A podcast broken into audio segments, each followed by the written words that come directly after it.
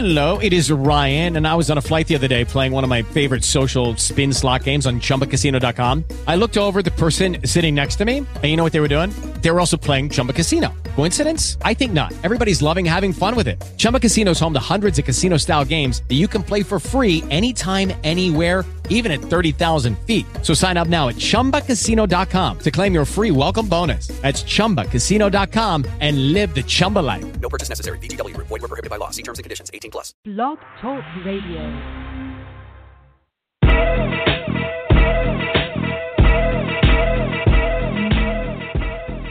You are now listening to Uncut Sports Talk featuring your host, Rhino, Brian Casher.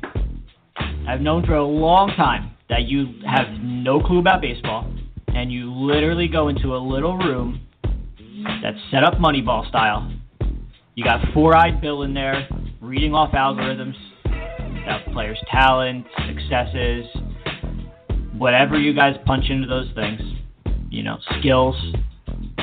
But for Christ's sake, can you move away from the computer one time and let me enlighten you on something?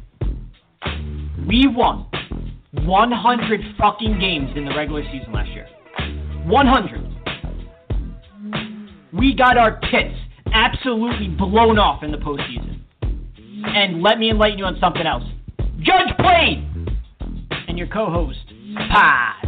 the NFL is a joke.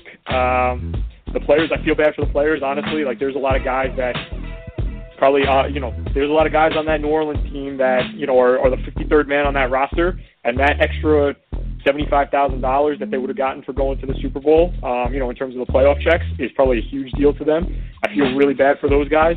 Um, I don't really give a shit about the, the the top guys as much, obviously, but I mean, like lives are changed, careers are changed.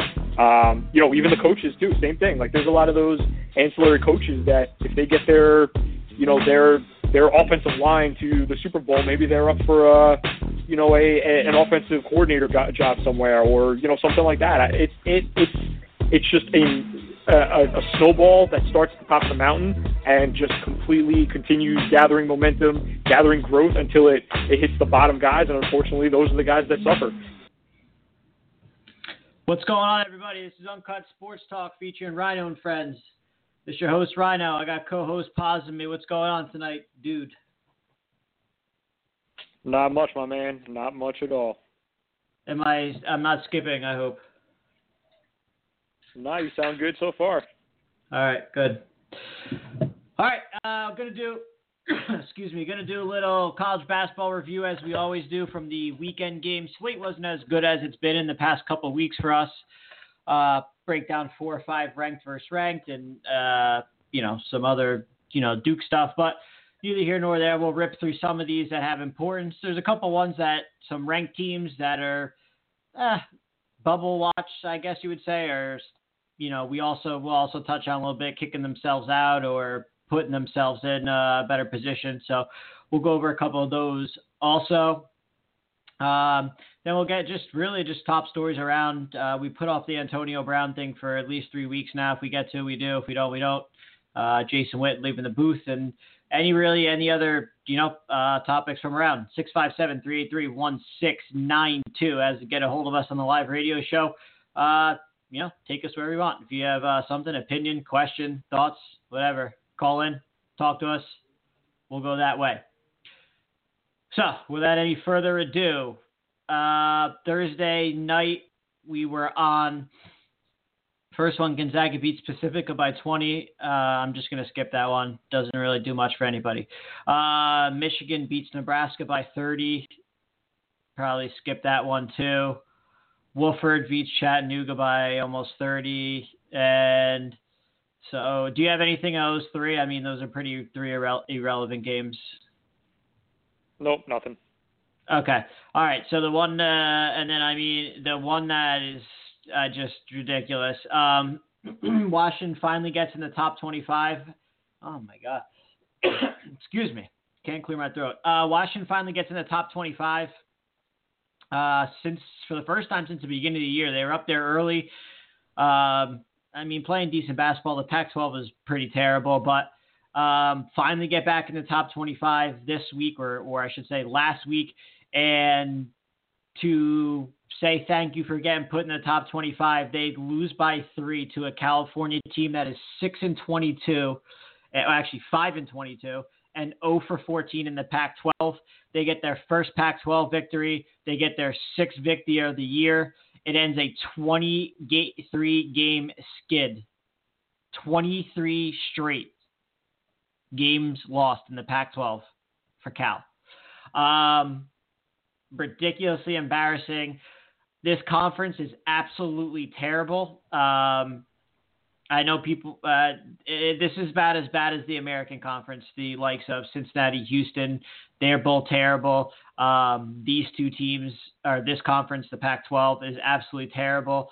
Um, uh, let's see. I mean, really, this is a one to three. Let's see, that extends it to four.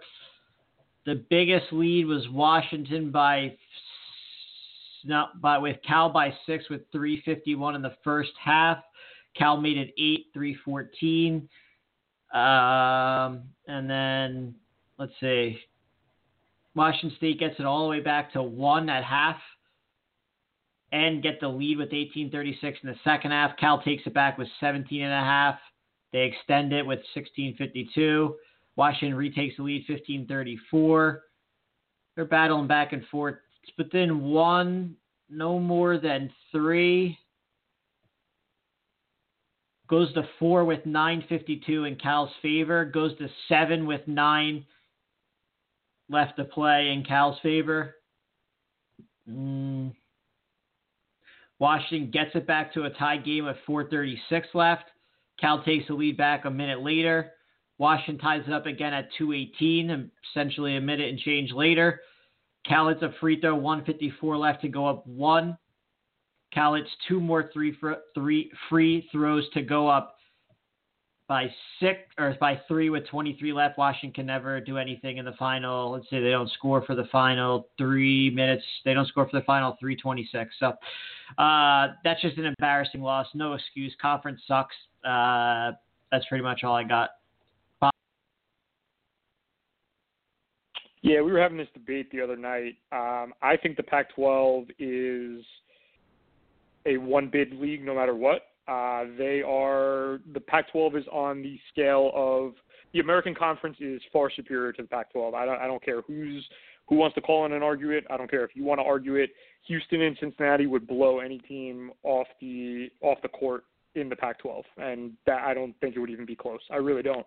Um, this game actually propelled Cal to a uh, a nice little win streak. They uh, they swept the Washington teams. Uh, I think they won last night or two nights ago. They beat uh, Washington State. So, congrats, Cal. You got your sixth and seventh wins of the season.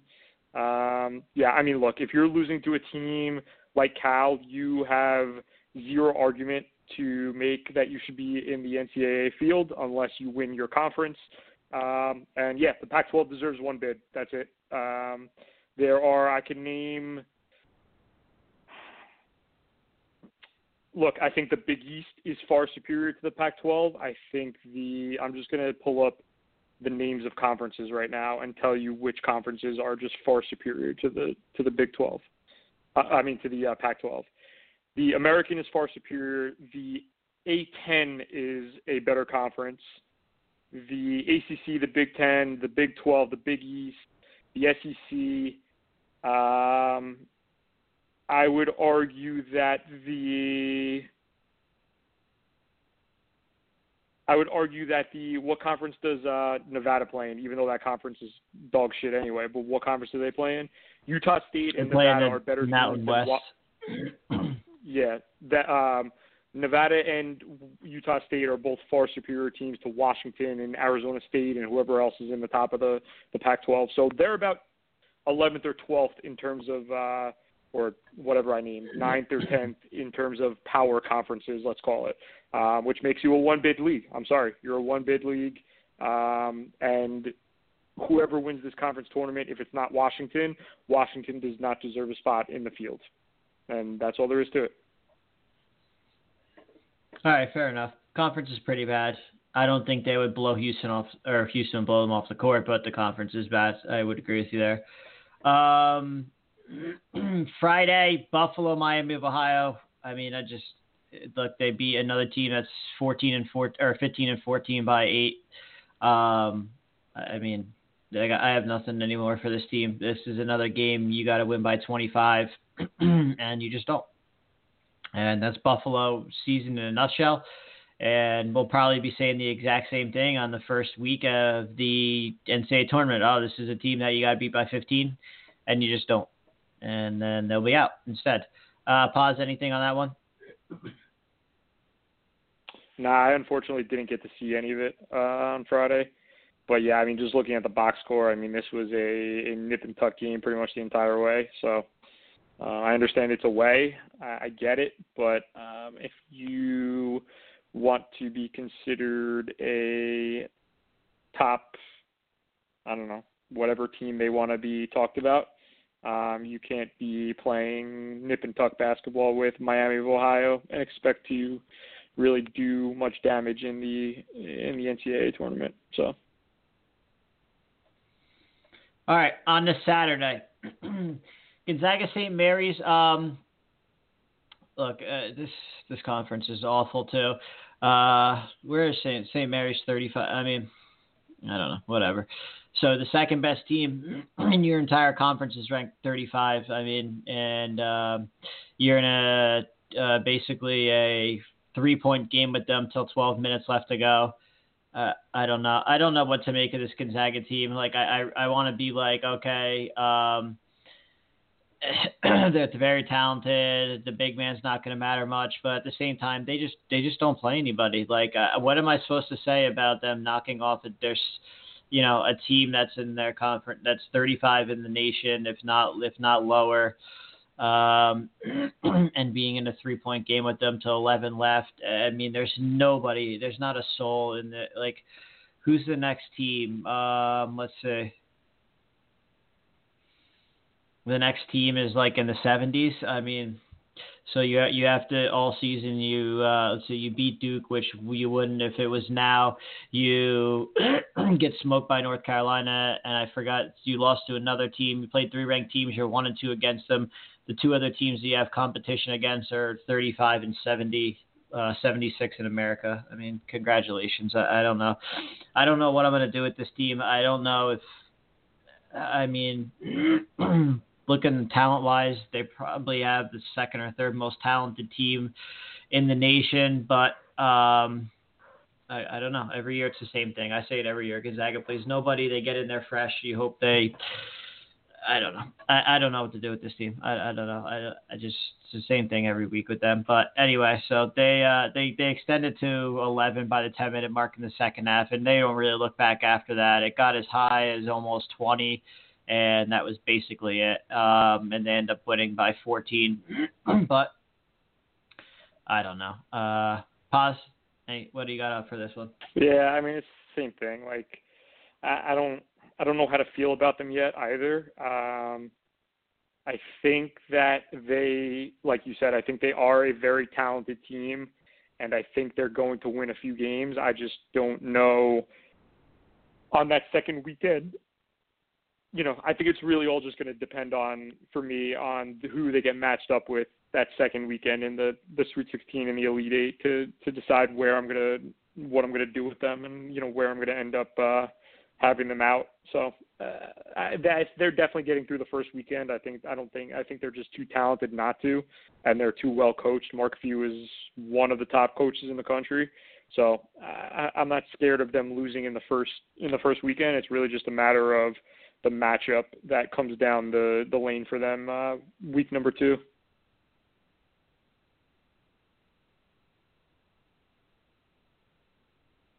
You actually really think Mark Few is one of the top NCAA coaches in the country?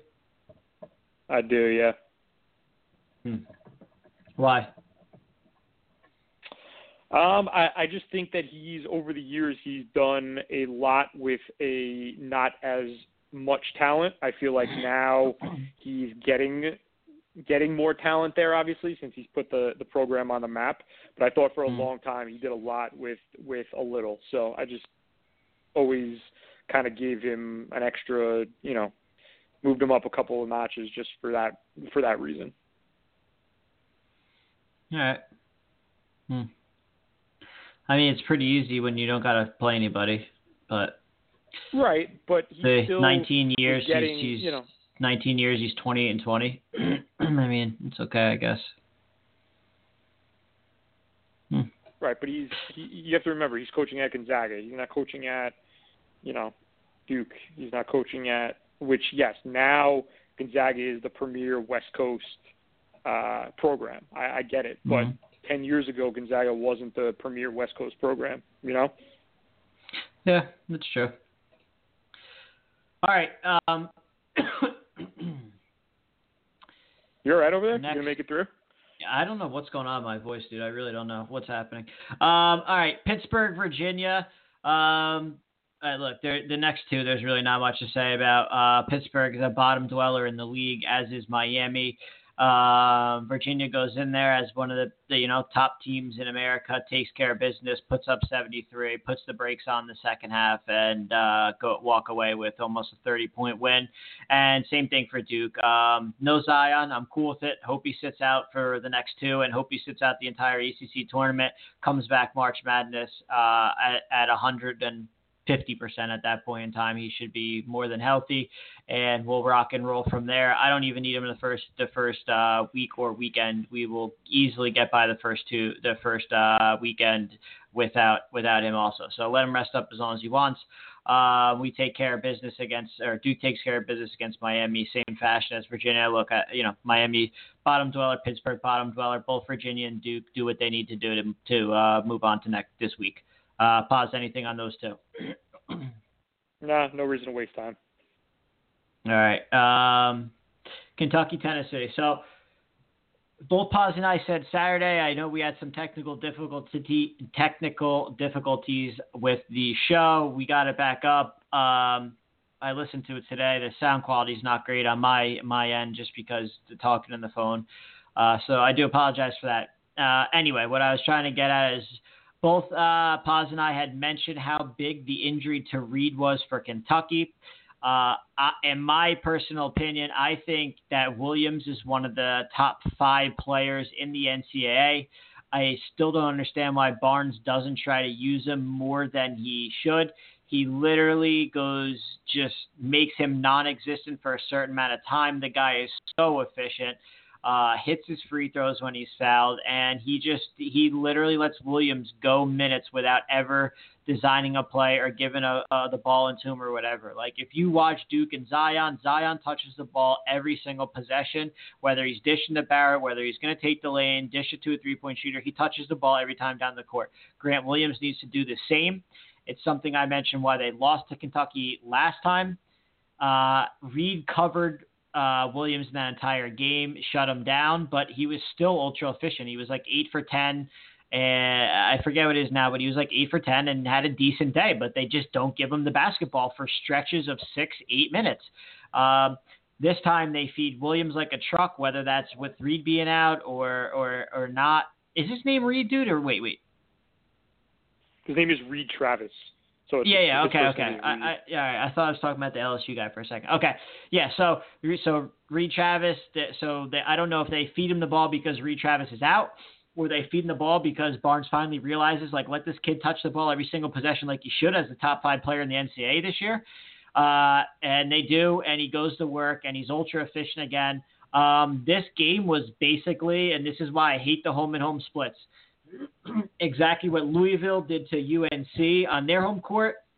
UNC does to Louisville on their home court. Exactly what Kentucky does to Tennessee. Tennessee did to Kentucky. It's like you can't learn anything from these games at all. I was continuing to learn about how I thought Tennessee was a bad basketball team based on what they do against really bad basketball teams. And uh, I know who Kentucky is. Kentucky shows up for the big game, shows up for the conference tournament, shows up for March Madness, does not show up in the regular season only when they feel like uh, they feel and choose to. So again, this is another thing to me where I learn absolutely nothing because the game is over 10 minutes in, maybe even less. It was like eight minutes in, the game's over. Kentucky was never in this game. Tennessee blows them out, and this is exactly the exact exchange from the home and home. And that's why home and home conference splits, especially in a conference like this where there's two teams that are that are supposed to be good. If you want to throw L- in LSU, be my guest, I guess. Not for me. If you want to throw in uh, who else is people are talking about Auburn, stop it. Go enjoy that. Mississippi State, stop. Like Florida, oh my God, stop. So like here, here's your opportunity to learn more about another team, but it happens at a home and home split, and now you you again go into the March Madness bracket, fill out with scratching your head, who is uh, Tennessee. Uh, I know about Kentucky. I know what I'm going to get at Kentucky. I have no clue about this Tennessee team, and this just um, boggles my mind even more than they already have me boggled. Paz. Yeah, I, I think the the loss of Travis was uh, was very big in this game. Uh, we we both said it in the um, you know in the in the show on Saturday. Um, I just think that like you said, it's kind of hard to take away from much from this, but I, I think the I think the Kentucky we saw against Tennessee the first time is more like the real Kentucky than what we saw on Saturday. Um, I'd agree with you. I mean, Very good point. On, Very good point. I think we at least I was on Tennessee, or you know, I, I didn't know if they would cover, but I, I thought that taking the money line would be the the right play there. I thought they would win. I didn't think it would be a 20 point blowout, but I still believe the Kentucky we saw. I don't know what was it three weeks ago is the Kentucky that we're going to see in the tournament, and if they were to play again, which they may in the in the finals of the SEC on a neutral court, I would I would take Kentucky in a heartbeat, assuming that uh, Travis is back. Um, but yeah, Kentucky just didn't look good. They they didn't shoot well. They turned the ball over a bunch. It was just a it was just a bad game. Um, and like you said, a a you know the home and homes kind of go that way sometimes, and and that's what uh that's what we had here. All right. Um, next, North Carolina Clemson, 657 383 1692. Get a hold of us on, on the live radio show. North Carolina Clemson, listen, I've been saying for several weeks now, I think this Clemson team is very underrated and undervalued. I think they're one of the better teams in the country. The It's the fact that the conference they're in. Um, is leading a little bit of their struggles. 17 and 12 looks like Lunardi, who doesn't know his face from his butthole, has them as first four out. I would, if you are a betting man, I'm telling you right now, watch out for this team in the ACC tournament. Duke will pack it in. North Carolina is close. If they beat Duke a second time, they, that will probably earn them a number one seed. That tournament won't matter. North Carolina will pack it in. Virginia Tech is not very good. NC State's not very good. Florida State, I don't think they can hang with Florida State. They don't have the guys underneath, but this team will be very dangerous and will be getting you a lot of points because they will be going with names and not and names I mean the likes of Duke, North Carolina, Virginia. They'll be going with names and not Clemson. And and and you, if you don't think Virginia will pack it in too, when they have a number one seed and uh, completely locked up, and Bennett's not going to do like two uh, whole week straight of sports psychology with those kids after last year, you're you're fooling yourself too. So just I'm telling you right now, look out for this team. They're about to earn themselves a, a way in. Now, with that being said, they dropped a, this game by two to North Carolina. North Carolina team I don't think is very good. Duke would have blown them out if Zion Williamson played this game. They're in way, way too many close games against these bottom dweller teams. If you go look at the likes of Duke and Virginia, they handled these teams by 20, 30, 40 every single time they play them. They did that to Clemson. Both Virginia and Duke did. North Carolina's in a two point game with this team. They're in a, a, short game with Notre Dame, a short game with uh, Pittsburgh, get blasted by Louisville. Like, I'm, I'm telling you, everyone wants to suck on this North Carolina team. They're not that good. Neither here nor there. Um, four point UNC lead at the half, extended to six, first play out, extended to eight, second play out. Clemson tries to uh, jump all the way back in it. They get it within six with 17 to play, get it within four with 16.55 to play, get it within two with 15 to play, get it within one with 14 and a half to play, tie it up with 14 to play, and take the lead with 14 to play goes back and forth with a tie game to a two point lead to a four point lead. Clemson has four point lead with 11 left. six point lead with 11 uh, change left.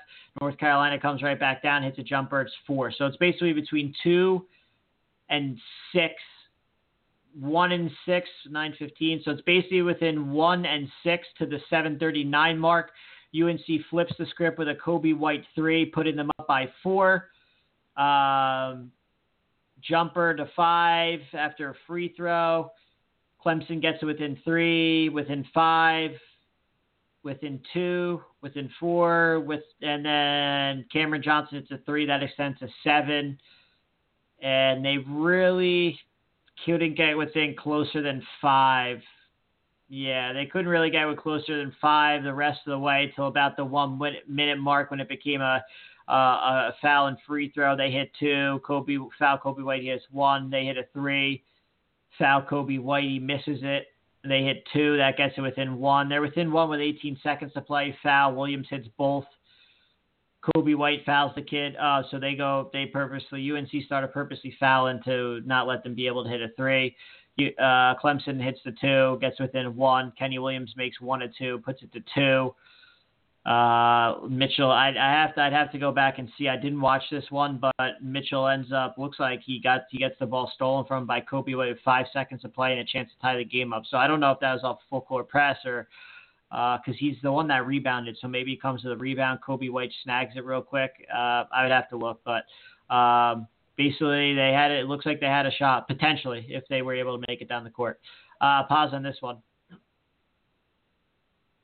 Yeah, so I I did watch the end of this. So there was a a very weird like he was driving to the basket and I forget who was in good guard. There was he basically got double teamed going to the basket and got fouled from behind, but the refs didn't call it, and it ended up going down as like a turnover. And then North Carolina like threw the ball down the court, and then one of the guys from Clemson was able to retrieve it, but then he got a a three quarter court shot to um, you know to try to win the game, and and obviously missed it. But uh, so yeah, so that's that's what happened. So they did have a chance to to tie or win the game. Um, yeah, I mean, look, I, I don't have much to say here either. I'm a little higher on this North Carolina team than you are. I just think that this is you know another a tough away game in a in a tough conference, and they got through with the win. They you know winning on the road is is, is difficult no matter where you are, and uh, uh, yeah, I, I think they just did what they had to do. That's all. All right, um, Michigan State, Indiana. Um, I'm not going to put much on the loss uh, for Michigan State. They lose by one uh, without Ward. Uh, they had a big win last week, but uh, look, they, they, in my opinion, Ward's their best player, so I'm not going to crush them for the loss. What I will say is uh, something I mentioned last week or, or over the weekend is is my thoughts on. I think that a lot of these teams that are at the bottom of the Big Ten are much better than a a lot of the teams that are cor- currently getting tournament um, consideration. And like likes of Indiana who came out uh, like a bat out of hell to start the season. Really, kind of the wheels fell off a little bit, but the wheels fell off in the Big Ten, uh, not against others. They're 15 and 14, probably won't get in, but are better than a lot of the, the in my opinion, better than Houston, better than Nevada, uh, better than Cincinnati, better than you know th- those type of teams. Same thing with Clemson. Like the, the you know these two te- UCF will get in from the American probably too. That's a joke. Indiana and Clemson would absolutely run you at UCF all, out of the, all the building, out of any building. Uh, TCU, Indiana, and and uh, Clemson would also dominate. So teams like that that are getting considerations in bad conferences teams like this, Indiana, Clemson, who are in great conferences and are having a tough time in their conference play, uh, are going to get left out. Unfortunate. But this is a huge win for Indiana to try and, you know, continue to build that resume. If you want to say a gift from Ward, fine. They accepted the gift, wrapped it up, and sent it back to Michigan State, which is, look, this is what you want to do, or wrapped it up and sent it to committee. Hey, take a look at us. This is the cards we were dealt. We took the cards we were dealt. We made it into a flush. So be it. Um, caught him at the right time, builds their resume, helps their resume. I'm not sure where Lunardi has him, um, but I would think at 15 and 14 Western. I think they're one of the better teams in the nation. Uh, also, will probably get left out, and it's going to be very tough for these type of teams. Like Clemson will get a uh, an easier ride than I than some of these teams in the Big Ten will because I don't think anybody in the Big Ten has a secured number one seed or a secured spot. Whereas I think Virginia, Duke um, are lock number one seeds. Um, you know, and and if North Carolina takes out Duke again, uh, they would be a lock number one seed. So those are teams that aren't moving anywhere in the conference tournament, whereas like the likes of Michigan State are still trying to possibly play for a one, hold on to a two. Michigan playing for a one, hold on to two. Uh, Purdue is is I don't think they could get a one, but hold on for a two. Maybe if cards fall their way, Gonzaga drops a fluker. Um, you know, Duke loses to North Carolina again. Michigan and Michigan they beat Michigan and Michigan State somehow along the way. Maybe they get it over them, but those type of teams are still fighting for something where the likes of Virginia, Duke, North Carolina aren't going to be fighting for much. So that gives Clemson a little bit of better shot in the conference tournament. Whereas, um, you know, Indiana isn't going to have a soft ride. Michigan, Michigan State, Michigan are playing. Purdue is playing. Uh, so you know the likes of Indiana, Northwestern. Um, Penn State really on the outside looking into to try and you know steal a seed or steal a bid. it's going to be really tough. Ohio State, that's another one, uh, another team that's you know uh, pretty good at 18-11, but eight and 10 in, in the in the conference play. So. Uh, going to be tough for these guys, but the, my, you know, my overall point is that you got, uh, you know, you got dealt these cards uh, with the Ward injury, took them, turned them into a flush, and uh, here you go with the resume. Uh, build it. Here you go, committee. Take a look at us the you know next two weeks here. Pause. Yeah, Indiana actually beat Michigan State in February as well. Um, so they have two wins over Michigan State. Look, Indiana has Indiana has one of the best resumes in terms of wins in the entire nation of any team in the nation. They have a win in at Marquette. No, sorry, home to Marquette. A win, two wins against Michigan State, and a win against Wisconsin. Those four wins dwarf anything that any dwarf anything that uh, you know, like if, if Indiana was in the Pac-12, they would easily win the Pac-12. I, I don't think it's really, you know, much of a question. But like you could go down the list, and those four wins are better than any wins that I would say about five or six teams at least in the top 25 have, and that includes Houston, um, Nevada. Um, who else? I mean, Gonzaga. You take away their you take away their Duke win, and they have nothing. Um, you know, uh, look, it's just kind of unfortunate that they lost 12 of 13 in the middle of the season. If they even went in those 13 games, if they even went five and eight and they had four more wins right now, they'd be 19 and 10, and we'd be like, all right, well, they went through a rough patch. Now they're, you know, they have two back-to-back really nice wins against Wisconsin and Michigan State. You know, they're probably they win another couple. They beat Illinois, beat Rutgers, then the season, then they win a game or two in the tournament. They have, you know, 24 wins and or 23 wins. Yeah, they're in the tournament. You know, so it's just tough. I, I I'm going to say that I don't think they end up getting in, but their resume, you can put their resume if you put their a blind resume test up against, you know, a couple of different teams that are squarely in the tournament, and you show the two resumes, I guarantee you they'll get picked.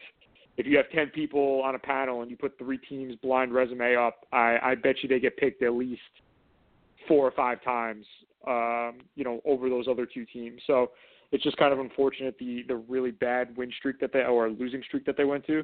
Oh, they also beat Louisville when Louisville was good. So that's five wins, um, you know, that are better than probably half the top 25 have.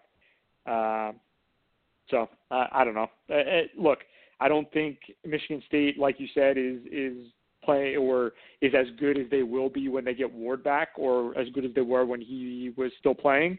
Um, so we just have to hope that they do get him back, um, and you can really see what they're what they're like as a as a full team. All right. next, UCF Houston.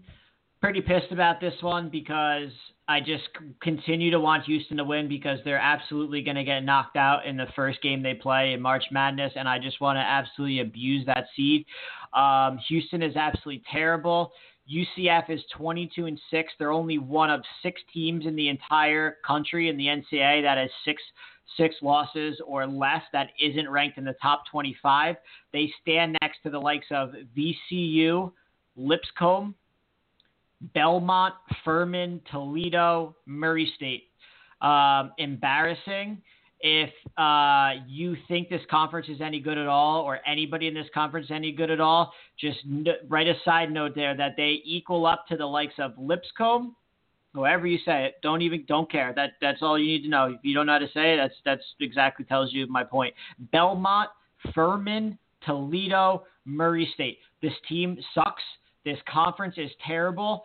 Houston's going to get blasted the first game they play. I'm pissed that they lose this one because now they probably drop like literally two or three seeds. And I'm going to get some like 5 12 nonsense or 7 10 crap when I could have got something awesome when they were projected as a two seed and I could have stole uh, a 15 points in the first round. This Houston team is terrible. UCF is terrible. The American Conference is terrible. They'll go 0 3, all losing their first game when it comes up. Pause to you.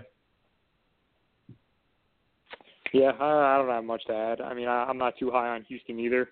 Um, I do think that they would wipe the floor with Washington or Arizona State, though. But uh, yeah, I don't really have much else to say.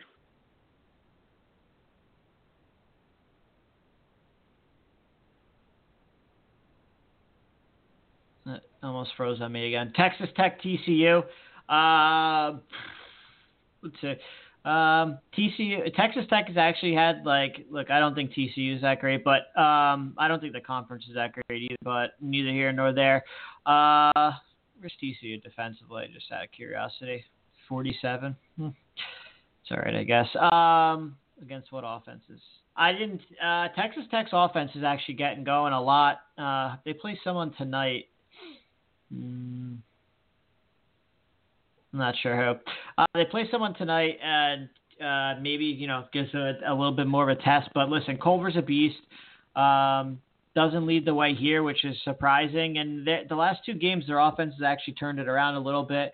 Um, actually, last three games. So we'd be interested to see what they kind of offer going forward. They have a uh, they have a pretty good defense, although I don't think there's much to defend in the Big 12 conference. But um, I'm still not high in them. I, I just, uh, I listen, listen, I want a better offensive team when it comes March Madness, but I would say this is a pretty big win on the road by, you know, 15. Won it pretty handily. This game wasn't really all that close. It wasn't, uh, let's see. Yeah, I mean they're they're up by 11 and 12 and yeah, I mean they they got a 12 point lead from like the from basically the 16 minute mark to the rest of the game. So this game's not all that close. Nice win on the road for them. Another good offensive performance for them. Um, I guess they're on my radar, but uh, I will say we'll see. I need to see a little bit more of them, and I need to see them against a team that's not in the Big 12 that I think not all that great. Pause. Yeah, they uh, they play Texas tonight, so a little in-state rivalry game there. Um, yeah, I think the question mark with them was from the beginning was with their offense, and I know they haven't played the premier of the Big 12 uh, recently. Might subtract, I guess, out Kansas, who they dropped what 91 on, I think. Um, so yeah, TCU is not a super great offensive team, but they their last yeah, their last seven games, they've scored 81, 84, 91, 86, 78, 66, and then 81.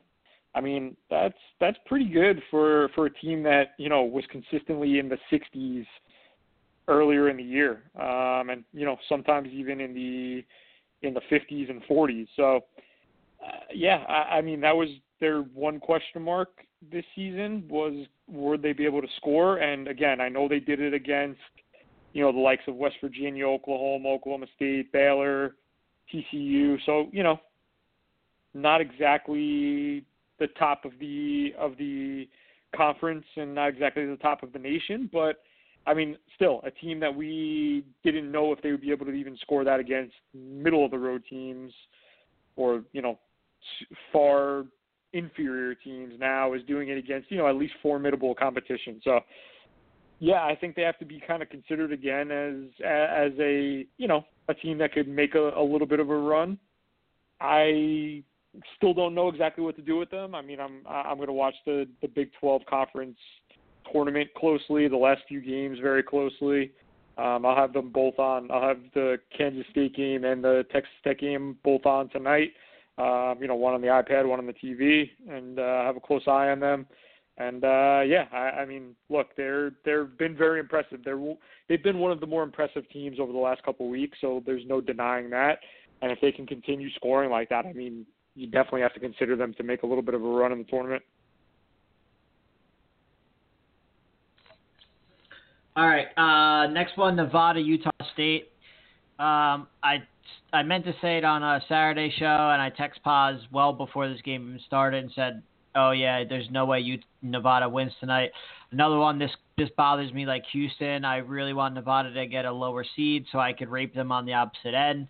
Um, look, they get beat by Utah State by five, who is not good.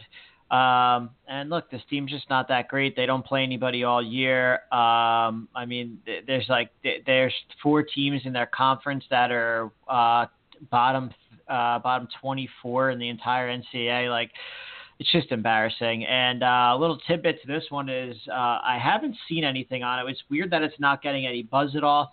After the game, Caroline, who in my opinion is their best player, but gets uh, overshadowed by the uh, the two twin brothers over there, uh, Martin brothers. He apparently the Utah State coach calls him the N word, and uh, as he's coming down the tunnel, there's fans throwing stuff at him. He uh, shatters a, a trophy case and a fire extinguisher glass to the front of each of them. Uh, punches one with the right, and then comes a little bit farther down the hallway, punches the other one with the left. Uh, I don't know if he's got cuts, stitches, if he's injured, if he got out unscathed. I haven't heard anything about suspensions. I haven't heard anything about review. So I don't know what's going on there. I, I again, like it's really something that's getting no buzz. I like accidentally came across it on Twitter uh, on Sunday morning. So I don't really know. I don't know what's going on there. You would think that something would have to come from that, but I haven't seen anything. So uh, just interesting. But uh, this one just bothers me like the Houston one. These are teams that I want to continue to win uh, against these scrubs so that, you know, they end up getting put in higher seeds by the committee and then I could abuse them on the opposite end. But uh, this one doesn't go in my favor. And Nevada, even more than Houston, will drop a lot farther down in seeding than I saw they were up to a two.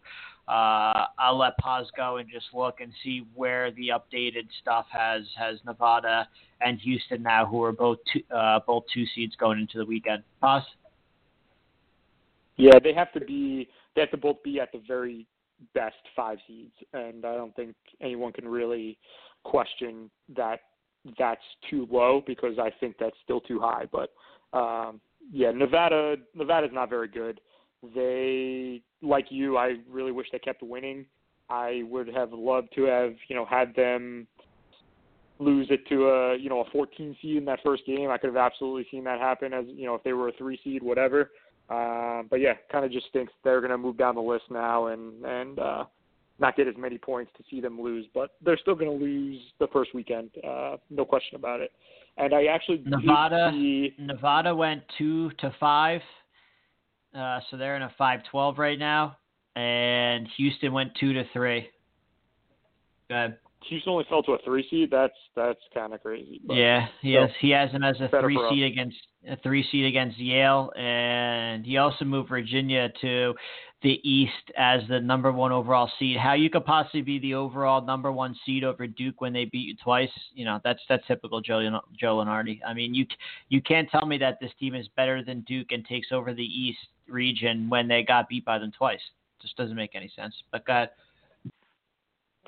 Uh, I actually did see a thing today that the NCAA is investigating that altercation and you know, post game uh, issue or whatever happened, post game event. Okay. Let's call it that with Yeah. the uh, with the Nevada team. But yeah, apparently there was there were some racial epithets and some FUs and and things like that from I believe.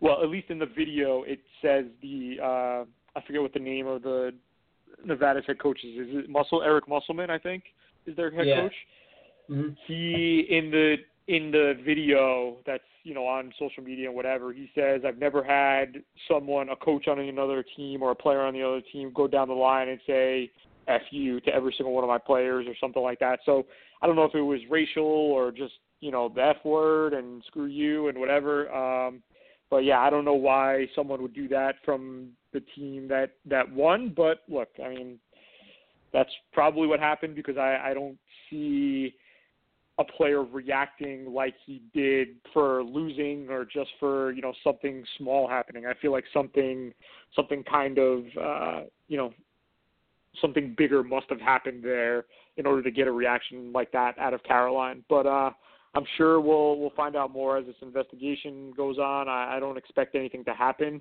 but like you, I don't know if Caroline needs stitches, if he has any cuts on his hands. I, I don't know anything about that. I haven't seen anything in the video you see him being held back after he had punched both both windows so it didn't look like there was any blood on his hands so i can only suspect that he doesn't have any cuts but again like you'll have to wait and see what happens and you know if he comes out on an injury report or you know doesn't play next game or whatever whatever happens but uh yeah as of right now no suspensions no injury news but uh we'll find out more All right, that brings us to LSU Bama. Uh, LSU comes out of the gates firing hot. I mean, basically like they always do. Uh, get a lead up to 11 about midway through the first half. they uh, keep it, and then it that quickly gets cut uh, by the five minute mark. Alabama has it within two. Uh, they take the lead with 3:17 left on a three in the first half. Uh, LSU extends it slightly to three, but Bama is able to hit a late two, gets it within uh, one for halftime. So LSU's up one at halftime. And, you know, as LSU likes to do, plays in a, another close game the entire second half. Uh, get a lead to six out of the gates, get a lead to nine out of the gates, and then uh, they let Bama cut into it. Four straight possessions by Bama, all in their favor, ties it back up with 14 to play. LSU extends it to three. Uh, Bama gets it back to two. LSU to four. Bama to one. Uh, Bama takes the lead with 12:43 left. Extends the lead to three with a 12 left. extends the lead to six with 11 left. Um, basic holds on to the lead from the 12 minute mark all the way down to the 638 mark. So that's basically, what's that? A little less than, it's about seven minutes they hold the lead for. And um, LSU goes back into the, uh, or the LSU gets, goes into the lead by one. Bama gets it back quickly on a three. Reid cuts it to one with 5:46 to play, and then Smart hits a jumper right after that to give LSU the lead by one. Uh, Alabama comes back down and they do a three exchange, Petty for three, then Mays for three, keep, gets LSU back on top. Mays hits another layup, puts them up by three. Uh, Mays hits a, a layup, puts them up by five. And Bama tries to cut into it. Back to back layups has them within one with 139 to play. Mays comes back another layup, puts them up by three. Mays hits a dunk, puts them up by five.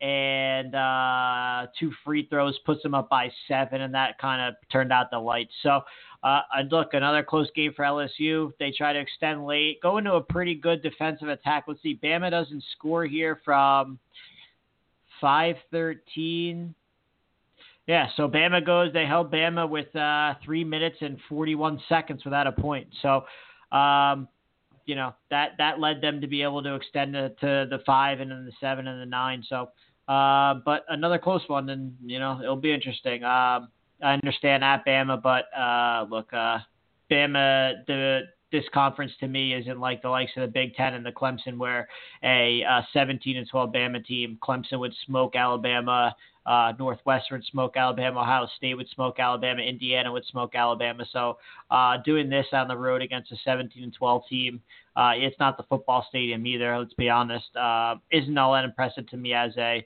uh, you know, a team in the Big Ten, Big uh, Big Ten, ACC, doing that. Pause on this one. Yeah, I mean it's it, it just comes back to the whole thing with LSU playing close games, never putting opponents away. I was actually on the Alabama side in this game uh, for our, our show, and I thought they played really well, but they're just look, they're just not good enough. That's what it comes down to. I don't think that they should be in the tournament either. Um, uh, yeah, I, I I don't know. I mean, I I just I really thought they would give a better account of themselves here. It's yeah, it it is what it is. I mean, I'm not a big fan of this LSU team either, so we'll we'll see what ends up happening. But uh, yeah, I think uh, I don't think Alabama should be in the tournament. Uh, during the I forget it was during the broadcast of this game or the the Kentucky game, the announcers were talking about the SEC possibly getting nine teams into the tournament. I, I think that's absolutely ridiculous. I think they I think they have five definites, and then the other four are on the bubble at best. And I, you know, I would probably lean more towards the no with Florida, no with South Carolina for sure, no with Alabama for sure, and then I guess so Ole Miss would be my one my one question mark in terms of uh, should they get into the tournament. But yeah, I, I think they're a five bid league at the very ma- uh, at the very most, maybe six, but I think it's it's more like five. Because um, yeah, Ole Miss just isn't very good, and either is Florida. So. I mean, if they get that many teams in the tournament, that would just be a travesty. The committee never surprises me. I'd say that, but uh, I guess better for us in picking the brackets if they do get that many in. But what a, that would be a complete joke. Uh, Purdue, Ohio State. Not much to say on this one. Um, look, Purdue is capable of doing this. To like, I'm not saying Ohio State's great. I do think they would win a clip of one or two in the tournament, probably based on their matchup. Uh, but I mean, they come out of the gates like uh, guns ablazing. Purdue does, and they're capable of doing this, and capable of doing this to very good teams. And uh, just haven't seen it uh, lately. Um, and Paz and I mentioned last week that you know maybe Edwards is a hurt, maybe he's fatigued. Um, he has to carry a load much larger than many of these other guys, the likes of Howard, the likes of Zion, um, the likes of Morant. These guys are top five uh, players. Williams, they all have counterparts or you know very nice second pieces. I just don't think Purdue has that very good second piece. So maybe he's a little fatigued, maybe he's a little banged up, maybe it's a combination of both. Uh, but he pours in 25 here, two rebounds, two assists, and Purdue just blows blows this team uh, by 35. I mean that that's that's an impressive victory. Hangs 86 on them, and uh, you know rock and roll for those guys. Paz. Yeah, I mean, I, I don't really have much to add. I didn't watch any of this, but seeing the box score, the, it didn't, or seeing the game, you know, on the bottom line and stuff, there was no reason for me to flip it on because they were basically winning by 20 to 25 to 30 the entire game. So, yeah, good for Edwards. He had a nice, efficient game. He, it looks like he sort of bounced back the last few games from that little rut that he had where he was shooting like, I don't know, 25% from the field. So, good for him but uh, yeah, they need him to be healthy, locked and loaded to to make a deep run in the tournament. But they absolutely uh, they absolutely can. There's no question about that.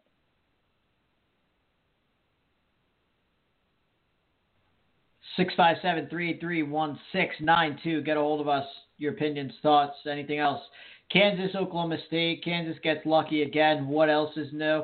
Glad they won this one though. This is my uh, you know Houston Nevada type team. This team stinks. They're down two starters. Uh, Uh, they have another guy. Uh, what's his name? Self has to go. Uh, got subpoenaed. He has to go shortly, or actually in the middle of the tournament. So maybe they lose another guy. And Sosa's ineligible also. Uh, maybe they lose Self, lose another guy. Who knows? But uh, they barely beat a awful. I mean, this Oklahoma State Oklahoma State team is awful by five. Um, pause. Anything on this one? Nope, nothing. Didn't watch a minute of it. Uh, actually, I did. I watched the last two minutes or so of it when it was a close game coming down the end. Uh, yeah. Yeah. Uh, yeah. No, nothing really to say about it. Okay. Uh, Baylor, Kansas State. I didn't watch this one. I know you did. Uh, I will let you talk about it because I just don't have much to offer here. Yeah. Uh, so Kansas State was down a little bit in the first half. They didn't. They came out. It looked like they were a little sluggish coming out of the gate. Um, they didn't sh- play their best basketball, but then really turned it on in the second half. I know the final score is six, but it was it was higher than that. It was in the you know like 10 to 12 point range basically the entire last 15 minutes or so of the game. It's just at you know towards the end they missed a couple free throws, gave up a three, you know missed one of two, gave up another three. So uh, you know the six point box score doesn't really do it justice as to what uh, you know how the game really went. And look, it's just a win that they needed to get get back on track after the the really poor offensive performance they had in uh, against Kansas in uh, uh, you know in uh, at Allen Fog Allen Fieldhouse. And uh, yeah, so look, they're still atop the Big 12. They're still right on track with their goal. They got two games left. The game tonight at TCU will be a little interesting. Uh, TCU looking to bounce back from their awful game, and they've been playing really poorly recently. And if they want to get into the tournament, this is a game they desperately need to win. But I think Kansas State also wants to desperately win this game, and of course, you know, win the regular season Pac-12, knock off their or sorry Big 12, knock off their their heated rivals in Kansas off the perch of you know 14 years in a row. Uh, so I think Kansas State will get it done tonight. I think they're one point favorites right now. So uh, yeah, as the game will start in a few minutes, uh, if anyone's listening live and wants to put down a little wager, I think Kansas State wins tonight. All right. Uh, next one, NC State, Florida State. Uh, kind of a weird game. I don't think NC State's all that great. Uh, I've been saying they're overrated all year. Uh, Florida State's good. There'll be a matchup problem against some, but not the greatest team. But uh, this told me a lot about Florida State and ta- actually taught me a lot about both teams in a negative way for NC State, negative way or positive way for Florida State. Uh, this was a game of substantial runs, and um, and how can I explain this? Florida State kept getting punched in the mouth by NC State, but when it came down to the knockout blow, Florida State uh, fought off everyone with a counter. Uh, what I so I'll kind of explain to you. Florida State uh, gets a you know gets out of the gate super early, extended to eight. Uh, NC State then goes on a seven point run, uh, gets it within two. Florida uh, gets it within one.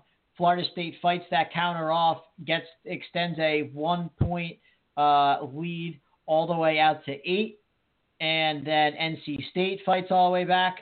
They get it within two, then within one. They tie it up, try to land a knockout blow, take the lead.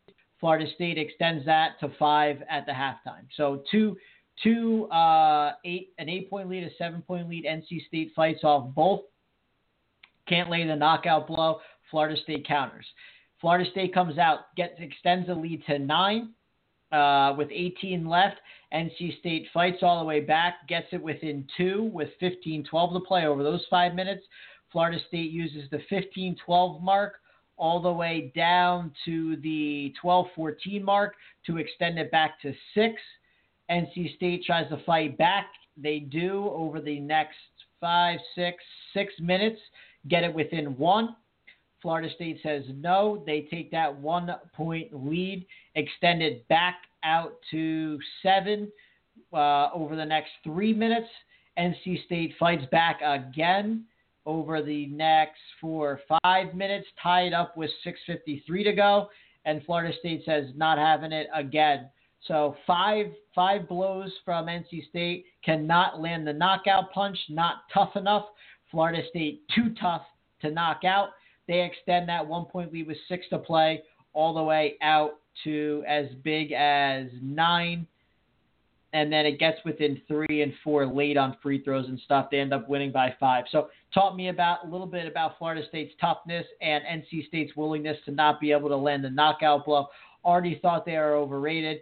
They can't knock somebody out. Also, uh, just gives me a little bit more concern about this team. Good fight by Florida State. Pause on this one. Yeah, I don't really have much to add. I do uh, again another team that I think I'm a little higher on than you are, Florida State. I think that with their bigs and you know, unfortunately they they take some really bad shots sometimes on offense, and uh, you know, so their decision making isn't all that great, but they can they can absolutely match up with anybody, especially on the inside and the interior. Um, so we'll just kind of see who their matchups are in the tournament to see uh, you know how far they'll end up going. All right, Penn State, uh, Wisconsin. Uh, Penn State uh, jumps out to the lead off the tip, uh, holds it the entire first half, goes into halftime with a seven point lead. Um, they hold that lead all the way down until see 40 all the way until there's 12:51 to go in the second half. So so uh, basically hold a lead for 28 points of the game, which uh, pretty impressive. As I mentioned, this Penn State team has a much different record if in a different conference, but uh, neither here nor there. Wisconsin fights back, uh, finally gets it to their first tie, uh, and then gets their first lead on the next possession with 12:24 to go. Uh, Penn State ties it up, but Wisconsin go, takes it to three with 11:51 makes it four with 10:47. Uh, they never relinquish the left. Actually, uh, Penn State ties it back up with eight, but they never. They're in tie games, but they never relinquish the lead from that 12-minute mark uh, and close it to win by four. I saw there was a controversial call at the end. I didn't get to see it. Uh, I just I, look. I couldn't watch this. I, I don't. I'm not a big nap uh, guy on taking naps, and I just didn't really feel like taking a nap watching this Wisconsin team again. So um, I look. I already know how I feel about them. What they do going forward is not going to change anything for me. Um, so I didn't see what the controversial call was, but I don't know. I was guessing it. I'm guessing it went not in uh, Penn State's favor, but. Um, I mean, look, they had they had 12 minutes to be able to, you know, take lead back and try to put Wisconsin away, and they didn't. So, I mean, uh, I'm not going to worry about one play. Pause. Yeah, I didn't see any of this, but I was following it. Um, there was just other games on at that point that I was watching and more intrigued with, or you know, more involved with. Good for Wisconsin to fight back. Usually, they're a team that if they if they get down on offense or you know get get down by a lot, they can't really fight back because they they really don't have too much firepower. But good for them, they fought back. Uh, nice win. Penn State's a good you know a good solid team, and uh, yeah, look, I want them to keep winning because I want to feed them really badly in the tournament, as I know you do as well. So another team that we're kind of rooting for to hopefully win the the Big Ten conference title because then maybe they get moved up to like a four seed or something. Uh, all right, Rutgers. Rutgers at 14 and 14, 7 11 in the Big 12 beats Iowa by 14. Uh, Iowa, I, I guess maybe it's just an Iowa thing. Like uh, Iowa State and Iowa are the two like most roller coaster teams in all of America. I mean, Iowa's a team that's supposed to like never be able to lose at home and then just struggles mightily on the road. And look, I get they that they play absolutely no defense. I understand that. Um, and their offense is supposed to be elite, but uh, you get beat by Rutgers. Um, maybe it's just an Iowa thing. Uh, I guess it's just a thing in Iowa. Like they like to be roller coaster teams, and uh, hey, we just don't know. Pause on this one. Yeah, I mean, I think that kind of just sums it up. I think also looking back on it, Iowa may have gotten lucky a few times over the course of the season. I'm not sure what their, you know, like luck factor is on on uh, KenPom, but I'm sure it's probably pretty high. Let's uh, let's see, luck. They are 29th overall in in the luck column. So, yeah, I- I 29th mean, they've won a lot of close games. backwards. Right, right. So, Yeah. yeah, I So mean, look, right. they've they've won a couple of, of crazy comeback games. Um, you know, banking stuff in at the buzzer. I don't know. Maybe this was just a a bad game, which it probably was. But at the same time, I, I don't know. I don't know what to make of this team at all. Um, They, they, like you said, they're kind of Jekyll and Hyde. They could beat anybody, or maybe not anybody, but they could beat a lot of very good teams. But they can also lose to teams that they are far superior to, as is this case with home to being at home to Rutgers and losing. All right. Memphis, Cincinnati. Uh, look, this is just another. These this conference is terrible. Memphis isn't in the top hundred based on my formula. Cincinnati is 72nd in my formula, and uh, they beat this team by two. Uh, this conference is absolutely abysmal. I'm glad Cincinnati won, keeps them in the hopes for their seed going higher and higher and higher. Maybe they could beat a Houston team since Houston barely dropped in the in the conference tournament and get their seed even higher, and then we could all get jump on the opposite side because they will get steamrolled just like Houston will. I have nothing on this conference. I could care less about any of these teams. Memphis shouldn't even be. They should not be discussing Memphis to be in this tournament as a play-in, as a first four out. Nothing. There is 25 teams minimum I could think of that are better than Memphis that would blow them off the floor. They do not deserve it. This conference is terrible. Just Cincinnati, Houston, let them in, let them talk all they want about their four and six losses. Move on. Do not let the likes of Memphis, UCF, and everything else get in. The, the worst team in the Big Ten and the worst team in the ACC could roll these guys, and it's just enough's enough already. Pause. Yeah, I, I don't have anything to add. I, I'm not going to waste my breath or time with uh, with talking about this. All right, uh, is the last game on Saturday. They get jump hop into the 25, uh, staple their their name there with a 21 point win over Sanford. Uh, you know, nice win for them. They'll stick around in the top 25. Uh, I like their. I, I want to watch a little bit more of them. I like their style of play. They're okay. Uh, I mean, didn't play against much of anybody. You know, uh, need to see them. They're they're have not been a good uh, yeah, ranked team yet all this season, and really haven't played well against one at all. Uh, they're almost in the negative um, in strength of schedule. Defense, offense is played, so uh, not very good. But hey, uh, you never know. We'll see what happens. Uh, moving on to Sunday, Michigan beats Maryland by seven. Uh, big win for Michigan on the road. Maryland's just young, youthful. Uh, as Paz mentioned, Paz is looking forward to watching them next year. Um, you know, uh, you know, it's tough, man. It's tough to play an experienced Michigan team that's very, very well coached, uh, knows what to do, especially very well coached on the defensive end, and just mixes things up and uh, changes switches and drops in the zone every now and then, or holds in zone and then goes into two.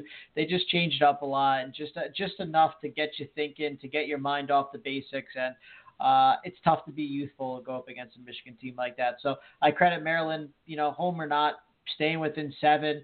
Uh, they'll be interesting. You know, will they kind of go in the tournament and collapse like a Louisville against, against somebody that scares them a little bit in the big moment? Uh, or they thrive. And uh, you never know. And they, they'll, they'll definitely be interesting. They'll be a head scratcher for some people. Um, if they play to their capabilities and talent, they're going to be t- a tough out and they'll be competitive and in games. And if they crack under pressure, they're going to smoke a lot of people's tickets. But um, deserving in the Big Ten, 21 and 9 in the Big Ten, 12 and 7 in, in the Big Ten. Uh, very, very good numbers, those two right there. And, um, you know, good win for Michigan. Uh, good close I don't know what you call it. Hold on by Maryland. Pause. Yeah, I I just echo your sentiments exactly. It's a very nice win for Michigan on the road against a good Maryland team. And uh, Maryland, yeah, they they put up a good fight. They tried to keep it close. They they kept it close most of the game, but then down the stretch, Michigan was just far too efficient on offense for them. And Michigan, that was probably the best they've looked on offense, maybe in like a you know, in a late game, late tie close game scenario um, all season. They looked really good, uh, you know, the last six, seven, eight minutes. And if they can, if they can play like that on the offensive end, they are. And look, I'm not telling anybody anything crazy because they're going to be a two seed or whatever, but they can. And I think did they go to the Final Four last year or two years ago? Um, I mean, they can Two absolutely years ago, they went to the actual make it. ti- they were the title game last year. Right, oh, right, they, right, right, exactly. Yeah. Okay. So yeah, they, there's no reason why this team can't make another deep run uh, into the uh, you know the fight to the final four. No reason why they can't. Yeah, I don't think they have enough offense, but um, they'll they'll their defense will keep them in a lot of a lot of these games. It, it's going to be tough to go against them. Uh, it always is. Uh, I just don't think they have enough offense this year. They had an elite offensive team last year and a very very good offensive team the year before that. They don't have those pieces this year, but uh, they'll be tough to knock out, no doubt about that. Um, do you want to take Creighton and Marquette and Washington Stanford? I uh, I did all the chores yesterday with the pregnant wife, so cleaned the whole house and did all the shopping. So I missed both these games. I know you had texted me and said close one. I didn't get to see either. Can you you want to touch on them instead?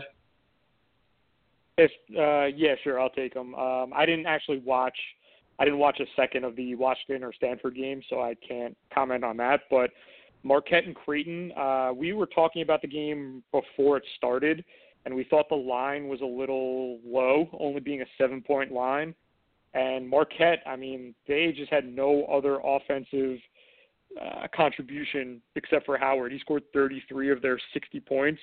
They also had I'll find the exact number. They had 22 turnovers, and I don't think it matters who you play. If you turn the ball over 22 times, you're probably not going to win most games against most, you know, decent teams. You're you're really not going to win games like that. And it was yeah, it was just a, a tough game for them. They coming off the backs of the of the uh, the Villanova loss. Now they've lost two in a row. They go to Seton Hall, I want to say on Wednesday, and then they close up the season with Georgetown. So two games that they really kind of have to win just to solidify their probably a three seed, I would say, a four seed maybe. I you know definitely not lower than a four, but uh, possibly a three unless they lose another one of the their games before the the conference tournament, and then hopefully they don't run up against uh, St. John's in the tournament because maybe they'll lose to them for a third time.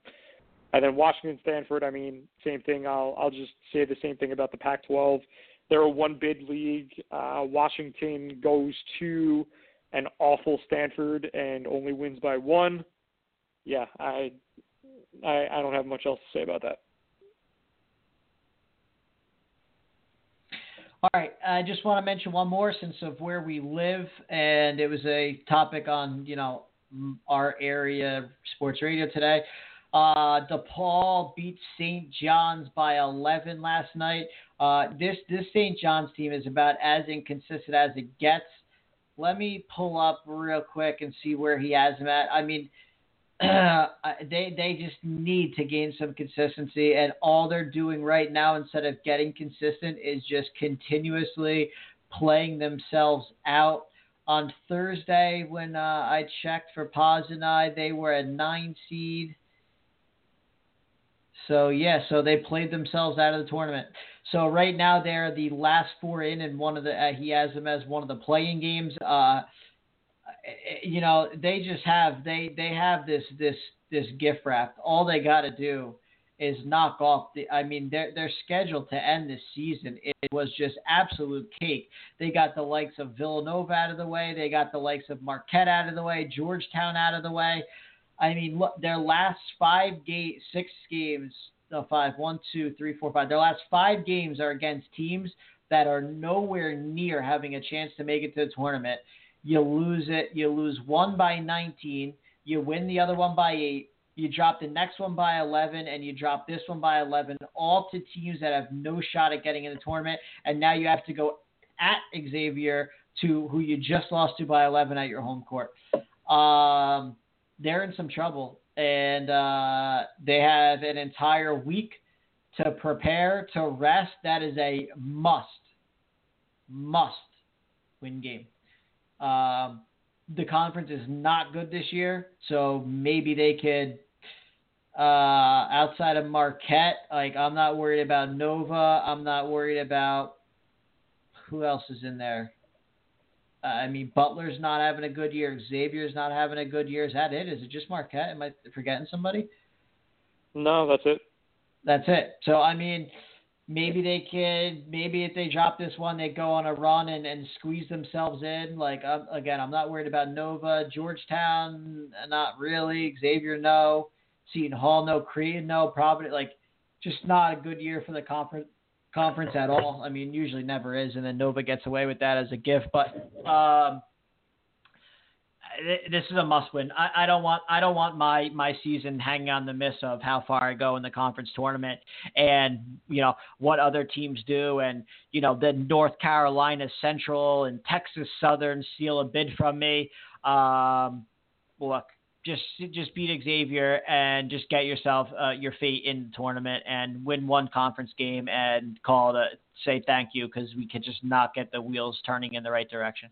Pause on this one. Yeah, I, another one where you kind of just hit the the nail on the head and. Uh, you don't know what you're going to get from the St. John's team. I don't know if it's coaching. I don't know if it's just the. You would think that they being a you know an upperclassman laden team that they wouldn't experience these dips in play you know against teams like DePaul or teams like uh, who else have they lost? like Providence getting blown out by 20 against Providence. Yeah. yeah. Um, who else? Like you know losing by 10 to Butler. Like you know Butler's a, a nice team, whatever, but like you can't you you can't be doing that when you then you have you know wins like against Marquette, two wins against Marquette on your on your schedule, and you have you know a win against who else they beat. Uh, you know, a win against VCU, which is nice. A win against um, who else? And you know, a nice win at Georgetown. Like you have you have very nice wins on your schedule, but then you also have some really bad losses on your schedule. So ultimately, if they let's just assume that they win their last two games, which I know isn't a very a, you know a very easy assumption to make. Oh, sorry, they're playing. They're they they only have one game left. Yeah, so I was saying they have a week off that, in one game. Yeah, must win. Yeah, so if, let's just assume that they win that one game, and then let's say they win one game in the tournament in their conference tournament. I mean, that's just basically going to leave the committee with: Do you put more stock into good wins or bad losses. And I, I, I think every single year the committee changes their views on it. And I know a lot of it has to do with the teams that are, you know, the teams that are sort of on the bubble and, and what have you, but you don't know which way the, the committee's going to side. So if you're St. John's, I mean, you really need to win. You really need to ultimately get, I think, to the the finals of your conference tournament, just because that'll mean that you would have beaten either Villanova once again or Marquette for the third time this season. And you know, and then you'll be in the finals, and then you'll at least have you'll be able to hang your hat on, you know, basically beating four ranked teams in the season, and you know, then you can kind of say, all right, you know, I think we deserve to be in, and and they probably have the resume to be in. But I mean, if they drop this game against Xavier, who Xavier is playing really well, um, I I think I might we might be talking about them later on in the in the betting segment. But uh, they're playing really well right now. They're on a nice run. This is not going to be an easy win, or an, you know, it's not going to be an easy game for uh, for St. John's at all. So it's not like it's a, a gimme by any stretch of the imagination. Um, so yeah, but they this is a about as must win as it gets for them this season. All right, give us an update on Kansas State TCU. I use Stokes, Brown Jr., and Snead in FanDuel. So they were up by three a few minutes ago. They actually looked pretty efficient on the offensive end for, you know, for the handful of times this season that they've all been healthy and, you know, all well rested and stuff. But uh yeah, I mean it's still early. We're, you know, only under the the under 12 timeout, but yeah, they look pretty good so far. All right. All right, we'll take a quick break here. Let's get some calls in. 657 383 1692 is how you get a hold of us. We're going to kind of transition a little bit of NFL. Little Jason Witten leaving the booth. Uh, some rumors out of Arizona that Kyler Murray is an absolute lock to go number one. It's already uh, wrapped and done with, and it's just about where Rosen goes now. And we'll finish up with a review of our best bets from the weekend and our early week best bets. Quick break. Uncut Sports Talk featuring Rhino and Friends. Kiki, do you love me? Are you riding? Say you never Cause I want you and I need you. And I'm down for you always, KB. Do you love me? Are you riding?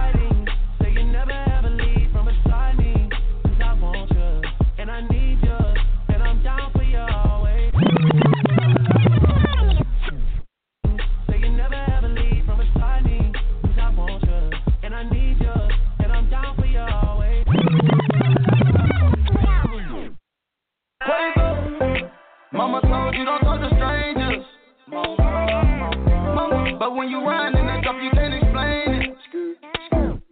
What you been waiting on this whole time? I blow the brains out of your mind. And I ain't talking about physically, I'm talking about mentally. She looking, she look like she nasty. Looking, she looking, she look like she class. She looking, she looking, just look at her dancing. Look at her, she looking. I took her to the mansion. Yeah, yeah. You sneak out of the crowd,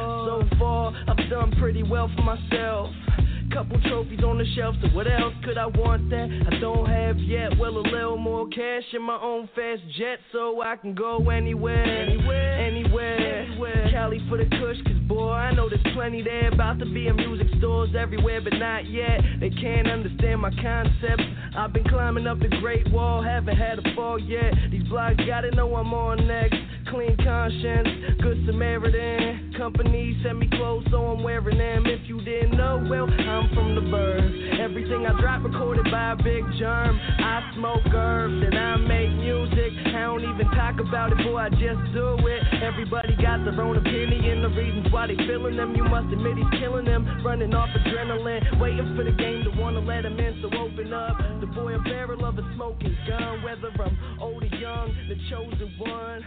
I got a hundred billion flows to come. I hope you know the lyrics to every single song. All right. We're back with Rhino and Paz on Uncut Sports Talk featuring Rhino and Friends. 657 383 1692. We'll take some calls, whatever you want. Uh, Antonio Brown, the diva I'll call.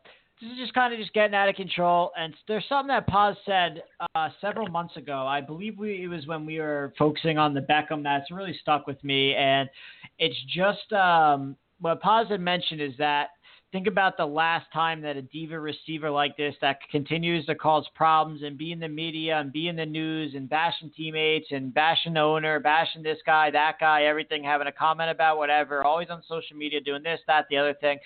The last time that they won a Super Bowl and uh, and Paz really had broken it down over like the last ten or fifteen years, and I, I think we had either a, a guest co-host uh, Sonny at the time or guest co-host Chris was also on with us, and you know the three of us had all come to a conclusion. Like the last guy that we could think of was like Santonio Holmes, that one that actually won a Super Bowl that that acted this way. Uh, and you go through list and list, and uh, Chad Johnson and Terrell Owens. Yes, he got there, but didn't win one, and then bashes his uh, quarterback after, and blah blah blah, and now the Hall of Fame crap. And uh, to me, it's just it's just it's not worth it. It's so annoying. It's so ridiculous, and it's like to it just reminds me of like the WWE. It's like it's all it is. He's on the treadmill talking about getting paid and wanting guaranteed money, and e- he's on every talk show you could find, and what a shocker, he's on clickbait like eh, like four times a week. You know, they love that stuff. They're just they they're they're just Twitter. Um, and it's just it's just so annoying, and to me, it's just not worth it. Like I, and what I all it's like, what's the point? Like, you, it's none of these guys get their teams anywhere. Every one of them is a cancer to the locker room. It's not worth it. It's so annoying. Another reason I can't stand the NFL, and I just don't miss it at all. But listen, we're a sports radio show, and we're gonna give you know give people what they want and what they want to talk about. Aspect two or protect perspective two on this is that I don't understand that when the game, and I, I feel like it's really the only the NFL and um, I guess a little bit of the NBA too. So what a shock! But like, it doesn't happen in the MLB, and it doesn't happen in. Uh, I mean, that's really, I guess, the main pro sports, right? But uh, it doesn't happen in the NHL. When when does it become that the player owns, like, owns the team and has say over the team? Like, if if the, if you had to pay twenty one point five million dollars to deal this guy, why would you ever do that? Just say no. Oh, oh, you don't need football. It's not for you. Okay, sit out. It doesn't cost us. A, it doesn't cost us a penny to, for you to sit out.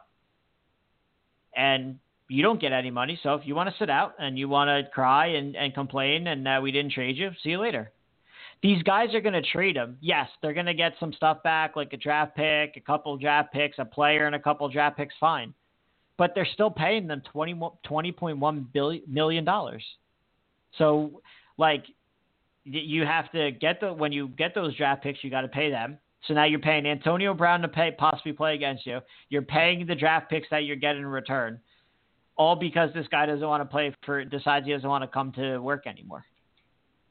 Like I just don't understand when it came about the employee over the employer. And like that to me that's all the NFL is anymore. And and the NBA is getting to be like that too. Like, you know, uh, Jimmy Butler says he's not playing for the Timberwolves until the Timberwolves trade him or whatever and and uh, Anthony Davis. Now, you know, they're taking a stance by sitting him and, you know, won't take this trade, that trade. Like, at least they stood up for themselves and didn't just take whatever trade he wanted and, and actually, like, explored for what was in the best interest for them. But I just don't understand when it's come, like, like Le'Veon Bell, like, oh, sucks for you, dude. Like, you take a stance and, oh, you don't want to be here anymore? Okay. You can sit out all year. Either you come, you play for us, or sit out all year. They don't pay him a dime. They get the they they acquire all that uh, that money back. He doesn't make any money. He sits out for the year and whatever. You don't want to be franchise tag, right? Well, we want to franchise tag you. It's in our best interest. It's the same thing as like getting a promotion. Like you know, well, we're going to promote the person that's in our best interest. You like they just don't go around and hand promotions to everybody just because, and they don't go around. You know, it's just uh, it's crazy to me. It's embarrassing, and it just it's just like almost like they set these things up like the WWF does just to keep people tuning in every single day of the year while it's not going on, and it's just annoying. But like I said, we're a sports radio show, and we mentioned you know what the hot topics are. Uh, pause. Your kind of thoughts on this one? Yeah, I it's just weird that they would really look out for him, the Steelers organization, after what he said, what he did. You know, it sort of seems like this obviously wasn't a an isolated incident that it's happened before. Um, and you know, especially coming from the Pittsburgh Steelers, um, I wish for I wish I kind of wish Chris was on because I think uh, although he's a Raiders fan, but at least he lives in that general area, right? So he could uh, give probably some of the news that's going on there and more inside Yeah. stories, whatever. But uh, you know, uh, look, it's it's just come to the point now with social media and and things like that that these players all are willing to you know put everything out there and and you know make make noise. And and look part of it i think is good that players are you know speaking up for themselves and trying to make themselves or get paid what they're actually worth rather than being you know set with these crappy contracts and things like that. So part of it i think is good. But at the same time i you know i, I think organizations kind of need to tell guys that look, you're under contract here. There's nothing in your contract that allows you to get out of anything. We're going to trade you where we want to trade you.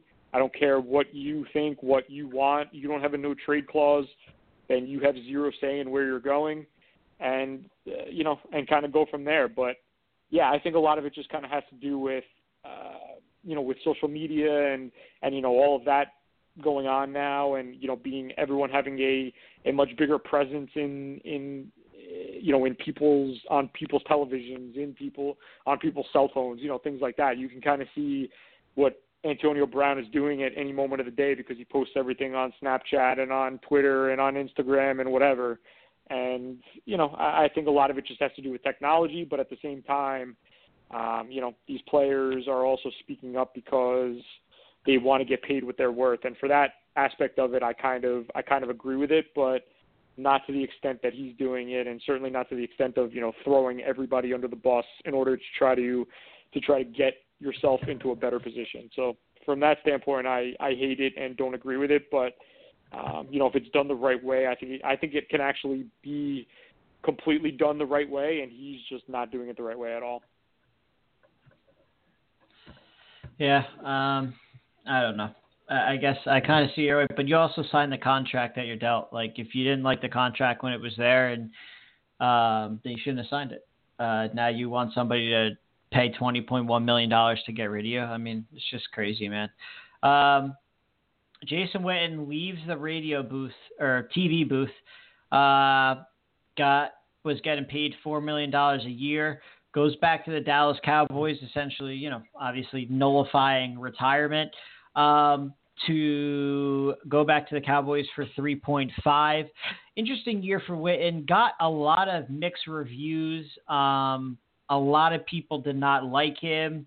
Uh, a lot of people compare him to Aikman and to Romo as like, oh, you know, all these cowboy guys get out of, um, you know, get off the field and go right to the booth and have been successful and people, you know, enjoy their calls. And, um, you know, he just didn't really have the same successes. And I don't know if it was a combination of, look, I, I I miss being competitive in something every day. There's no doubt about it. There's all you know all these times. Uh, you know I think about entering a weight competition or uh, you know they have sometimes these things on the beach where you do you know a combination of different things with a team or getting back into traveling softball or whatever.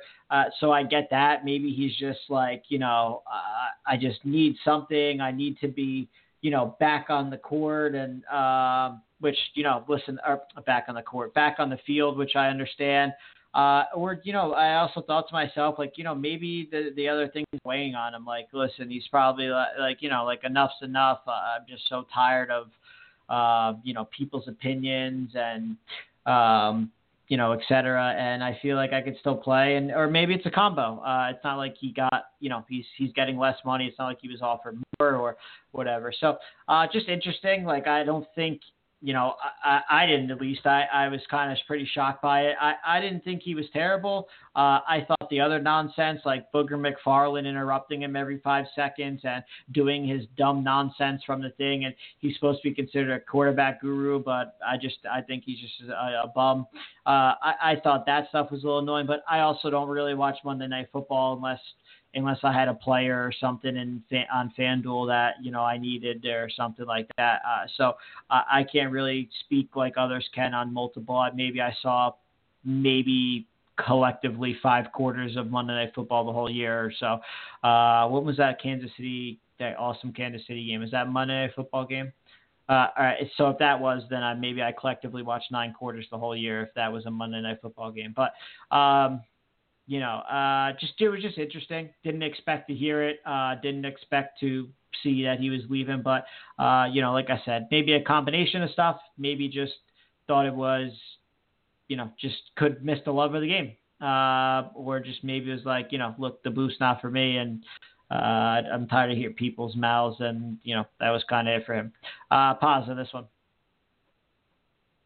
Yeah, I mean, he. I feel like he he tried too hard in the booth almost, and he tried to like completely be the like the next coming of Tony Romo. Like Tony Romo dishes out a lot of information, and you know I feel like he it comes more effortlessly to Romo in the booth than it did for for Witten, and I think Witten was just trying to to duplicate the the success that uh, that Romo had in the booth. I, I really think that that's everything that that it came down to. He wasn't awful at times, but he wasn't. He, there were also times where he wasn't very good because again, I think he was just trying too hard and like trying to to make himself sound really smart or like really insightful, things like that. And uh, you know, look, it's the first time that he's been on television and you know calling games and whatever. So it's not like it's not like this guy went to you know broadcasting school and then was went from you know high school games to college games and now got the call up to the NFL games and just completely bombed and froze on air. Like no, he he was a player and this is his first year out of retirement and he went into the booth in a you know a nationally watched you know probably the the most watched uh football game of the of the entire weekend is Monday Night Football. So, look, uh, you know, obviously there's going to be a lot of uh, uh, what's the word? A lot of critique, and if people don't like you, they're gonna, you know, they're gonna voice that. And I think it just, I think that's part of the reason why he didn't get the acclaim that maybe you know, not that he, I'm not saying that he should have gotten the acclaim, but I think that's why people were harder on him because he, he was really just trying to, to take it to the next level when he wasn't ready for it. And then, yeah, I mean, apparently he had been talking about it during the regular season, uh, this, you know, during this past season that he missed it and he wanted to go back and, and so he decided to unretire. And, you know, good for him. If that's what he wants to do and he's still, able to do it, then you know why not go back and and try to uh, you know try to try to win a championship, which you you haven't been able to do. So lead that that team to a to a Super Bowl. Yeah. All right, Bryce Harper. Um, I believe they're Clearwater. Been watching a lot of spring training baseball. Don't don't quote me, but I I'm, I think it's Clearwater. Um, has his inter or not really interview, but has his I don't know. I don't want to call it inauguration or his press conference signing or whatever, and says, uh, "Can't wait to bring a title back to DC for you guys." So, uh, interesting start for Bryce Harper. Uh, it signs this monster deal with Philly has a you know nice little uh, press conference about um, you know winning a World Series for these guys and um, you know what he's looking forward to and you know why he why he decided to sign and uh, starts it starts his career or his uh, interview days uh, with Philly with a, a, nice bang and saying he wants to bring a title back to DC. So uh, look, uh, um, I'm sure a, you know, uh, what would you call it, a lapse in, you know, the moment and um, an accidental, uh, you know, judgment. But uh, I thought it was kind of funny, and um, good luck with that, my friend. Good luck with that. Paz on that inner little interview or press conference. Yeah. So right after he, yeah, right after he said that, he had that Freudian slip. He uh, he did say he said I can't wait to bring a title back to DC. I would love to have a parade down Broad, Street or right? something like that. Yeah. So like yeah. right afterwards, like like the, the the thing that he said right afterwards was back to you know in the mind of being in Philly. So you know I think it was just he spent the last what eight years in in Washington and DC, and it just you know I don't know. It just kind of was one of those Freudian slips where he just wasn't thinking or whatever, and it, it just came out. So I don't know. I I, I don't want to kill the guy because I, I wouldn't. I, what I should say is I don't want to kill the guy for that. I would kill him for a lot of other things. I, I don't really care. And these stupid introductory press conferences, who gives a shit what people say? I, I don't really care. Um, so I'm not going to put too much else into it. But uh, yeah, it was just a, a Freudian slip. I mean, they they interview these guys so much that you know there's only so much to say, right? And be perfect all the time. I mean, holy shit! Yeah, exactly. These, manage, these managers and players in baseball, it's unbelievable. Like how how many times these guys get interviewed. I, like by the mid year, you got to be like, and bro, you you got to know what color underwear and shit that these interviewers wear and everything by that time. I mean, it's unbelievable. Like every day for an hour before, hour after, two hours on an off day. Like, what do you want to talk to the guy about? Like, he's he it, nothing changed from today or yesterday. It's all the same. Like, it's it's just amazing, and it's all like mandatory time too. So like you you decide to sit out one, you get fined. You decide like to cut one short, you get fined. It's such a joke, man. Like does it did you does any after besides like a playoff game or like a complete blow up where you leave a pitcher in or don't take him out or pinch hit for somebody or someone gets hurt. Besides those four things, like is there anything else you want to hear from these guys? Like my God, man, like it's just um it's unbelievable, dude. And I just, uh, I, I always found that fascinating how that still has yet to be changed. It's like enough's enough, man. Like, oh my god, it's it's really honestly, it's really out of control. Um, but yeah, so I mean, look, uh, you know, I understand the Bryce Harper thing. Uh, three yeah. six well, five seven it, three. it goes back to- Go. Yep. No, no, I was just going to say it goes back to like what we were saying with the Antonio Brown thing. I mean, there's a camera everywhere nowadays. There's a, you know, a phone, a cell phone camera everywhere nowadays. It's like anything these guys do or say is going to get picked up by somebody. And look, I understand that this was a, a press conference and there was press there and whatever. It's not like he's out at a bar on a Friday night or whatever and, you know, someone sees him doing something stupid. It's, it, you know, the media was there. They were asked to be there and, you know, certain other things. But look, I mean, if you follow these guys around enough, you're going to find them say one or two stupid things at least over the course of a, of an entire season. So, uh, look, like I said, I don't put much stock into it. Yeah. Um, there's something else I wanted to, to bring up. Six five seven three eight three one six nine two. If you want to chime in on anything, got opinion, question, thought, whatever. That's how you get a hold of us.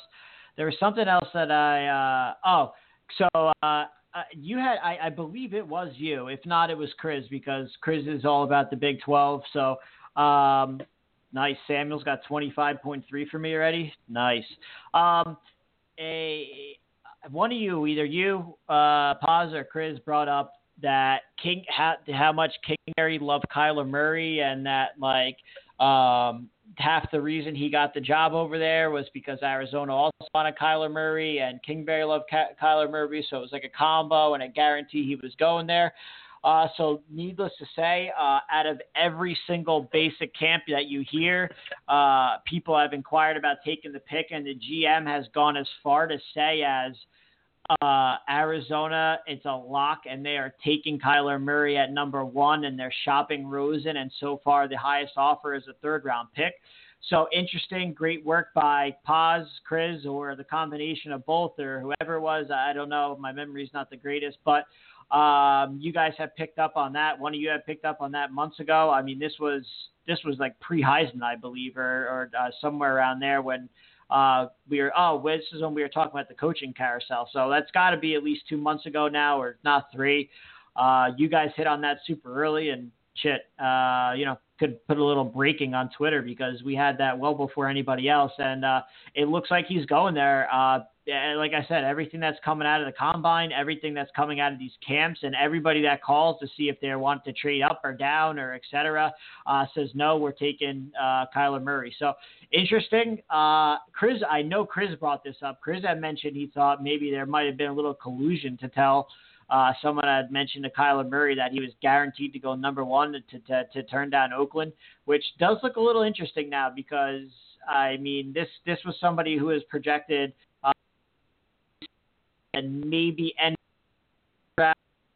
and depending who declared to all of a sudden now the number one and first overall by changing his mind baseball to football. So I can see that point by Chris too, but uh, neither here nor there. Great job by uh, co-host or uh, co-host Paz or guest co-host Chris on mentioning the uh, the Kingsbury and, and Murray connection, and um, you know, great job by uh, Chris there on possibly you know you know, thinking about collusion, it's something he mentioned two or three weeks ago for Murray to make this decision kind of out of nowhere and forego all that money that he was guaranteed, uh, unless he had some information that he was guaranteed to go, uh, you know, the top five here.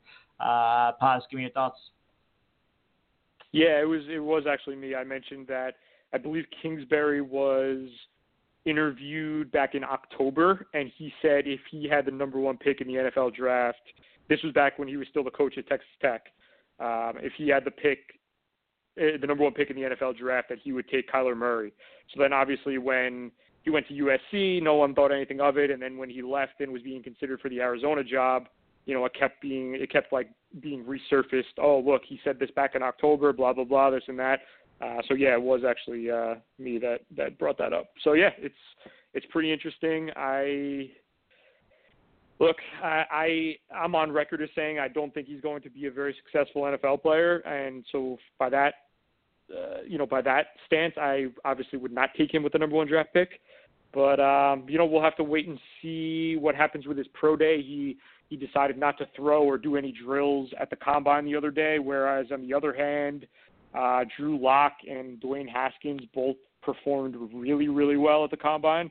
Threw the ball great. You know their their metrics and and uh, measurements and all stuff came back really, really nice. So, I mean, look, it it, it kind of goes both ways. You can you can do go the combine route or you can go the the pro day route, and we'll just have to wait and see what he looks like on his pro day. Um, so yeah, but uh, yeah, it was us that uh, we did speak about this probably during bowl season, I would think. Uh, so that had to be back at least at the very latest. It was you know mid December, I would think. So yeah, a couple months ago. Uncut Sports Talk breaking you news. One thing I do, I like I'll comment on this, and we could kind of finish up with the sports betting segment. One thing I still find amazing about like this stuff today, and and uh, for the combine, like it amazes me that it everything that doesn't have to do with football is still continue to get like what's tested. Like I heard today uh, that the I can't think of the player's name. Last name started with a C. The Seahawks, uh, one of their assessments for him, they put him in a stare down contest with one of the coaches. Like, what does that have anything to do with football?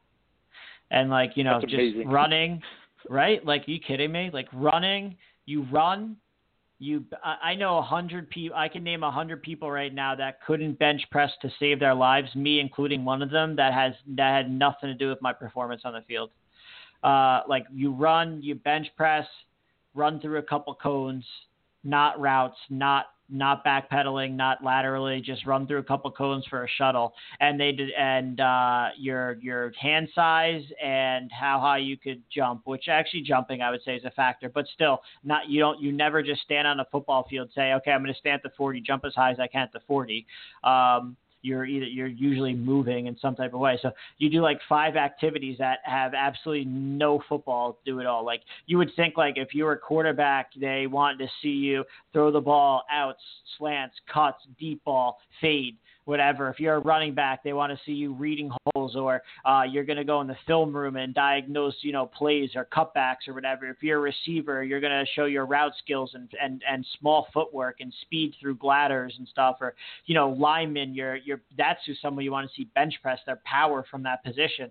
Like uh, it's just it just amazes me like these this is how they view skills and uh maybe that's why ratings have been semi unsuccessful, and there's so many players that don't get drafted or get drafted late that end up being successful because um, I just I just I just find it amazing that you do five things that really are just not football, and now to to such a degree here where uh, you have a stare down contest with a guy to test to, to you know to see if he's fit for your team or not. I mean, uh, crazy. Any thoughts on that, Paz? Yeah, I did not hear that. Uh, I think it's pretty funny. Um, yeah, I, I don't really know what to say or how that could be a a positive for you on the field. It's not like you're gonna dare a team to death and and make them scared to to face you because you can hold your eyes open longer than they can. Uh, so yeah, I, I don't know what that has to do with anything, but uh, yeah. So All right. Anything you anything you want to touch on, or any stories you heard, or anything like that that you want to speak about? no, I think we uh, I think we touched everything. All right.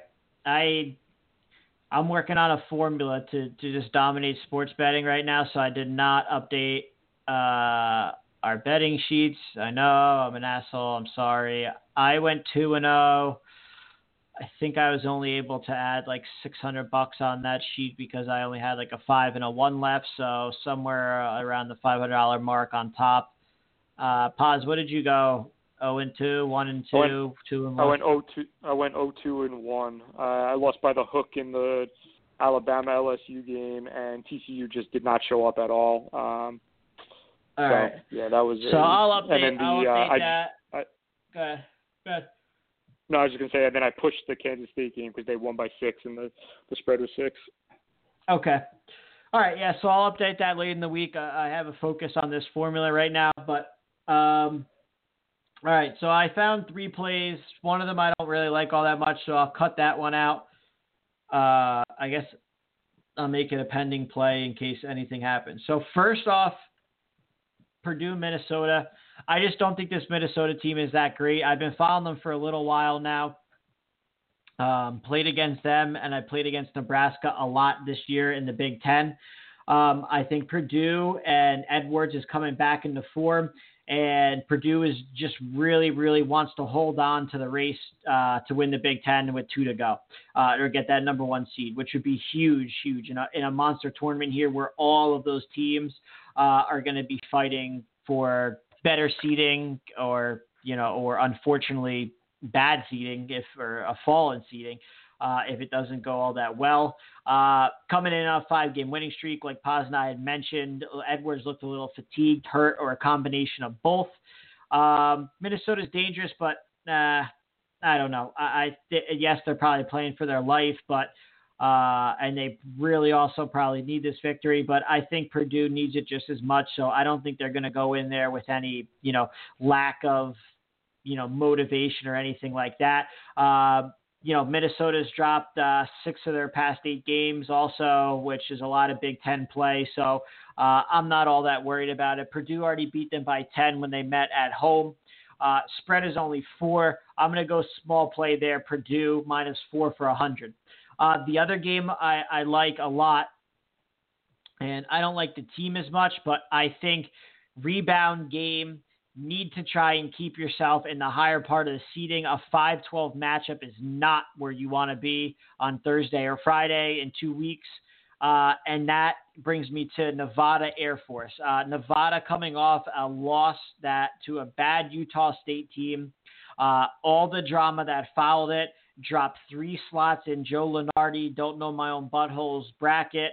Uh, they take a look at that, also see themselves in the 5 12 and say, listen, we got to get up here. Let's freaking play some basketball. We're going up against an Air Force team who ranks over 200 in adjusted offense, over 200 in adjusted D, over 200 in strength of schedule, offense and defense. They've faced better teams. They've uh, you know played better teams. Conference stinks. Air Force is not ver- is not good at all. Like what they do for our country. Don't like them on the basketball court. And I just think Nevada's in a spot here where they know that they need to just kind of blow everybody out going forward. Can't have another let up or let down or another letdown game. Uh, need to sweep the rest of the season and do it handily, and then rock through the tournament to show that they got to get out of that five hole. You do not do not want to be there in two weeks in the five hole. Uh, so at 12 and a half, I'm going to take Nevada minus 12 and a half. I will give this caveat. If Caroline and something happens where there's suspension and he's ruled out, I am out on this play. I will not, this is going to be a max play for me also. So this is a thousand dollar max play for me, Nevada minus 12 and a half. If Caroline is ruled out, I am off this game. So if you see tomorrow Caroline is ruled out, don't hold it to me.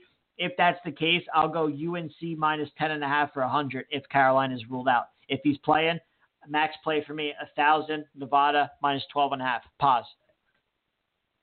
Yeah, uh, I I like both of those plays. Um, I didn't see too much on the board for tomorrow. I was just looking straight college basketball that I really loved, um, but I really do like this Xavier Butler game. Xavier's playing really well right now. They've won their last five in a row. Butler's lost four of their last five, and is just on a three-game losing streak, having lost you know really bad games recently. They lost to Providence. Uh, obviously, Nova you can forgive them, but um, who else? Marquette you can forgive them. They lost to St. John's. Their only win in that in that time frame is against uh, DePaul.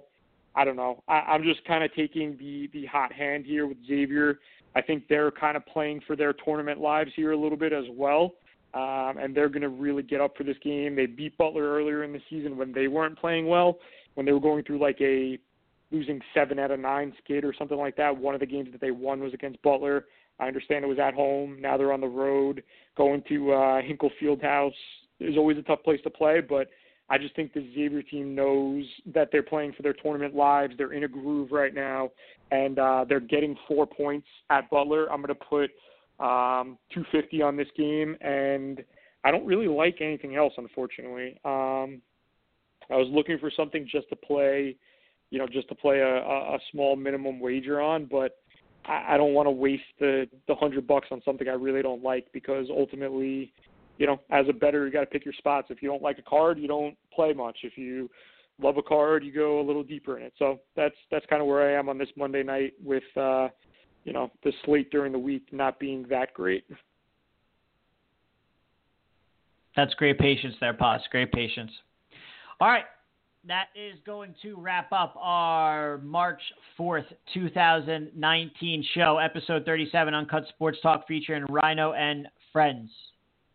We'll be back on Thursday night, March 7th, 2019, from 8 to 10. Uh, if you like what we do, start calling in. We want some interaction. 657 383 1692. You give us a follow. Uncut Sports Talk, Facebook, Twitter, Instagram. As always, these live radio shows are broken into podcasts, Stitcher Radio, TuneIn Radio, iTunes Podcast, and always Blog Talk Radio at Uncut Sports Talk. From your host, Rhino, and your co host, Paz, we thank you for listening. See you Thursday. Later.